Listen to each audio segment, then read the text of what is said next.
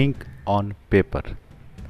Remember that creativity is the ultimate factor that leads you towards your dream life. Now, what do I mean that think on paper?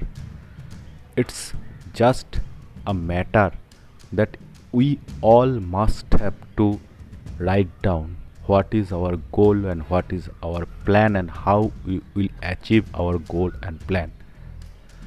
And remember that you can't go in a new place without any map, without any route, without any destination. You will just reach anywhere, not nowhere. Like that, if you start to build a building, build a house without any perfect plan, and you are your plan is in your mind, is it possible to build a building? It must have to be in proper. It must have to be in write it down in paper. Then only it possible to build a house, or then only it is possible to go anywhere new place so don't rely of your brain don't rely of your memory. And that is what i am telling you that when we think what to do what we want to achieve in our life we just think it's a you can say it is a daydream.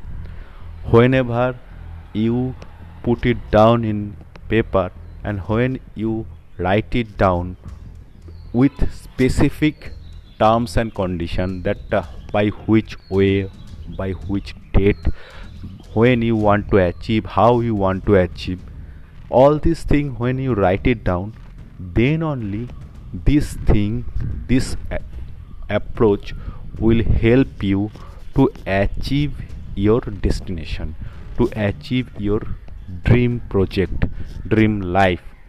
And what i say self development and creativity. These are the only key factor to achieve our dream life. So friends think on paper is not a matter of thinking. It's a matter of writing and analyzing yourself where you want to go and how you want to go and what you want to achieve. Thank you and make a prosperous life by think on paper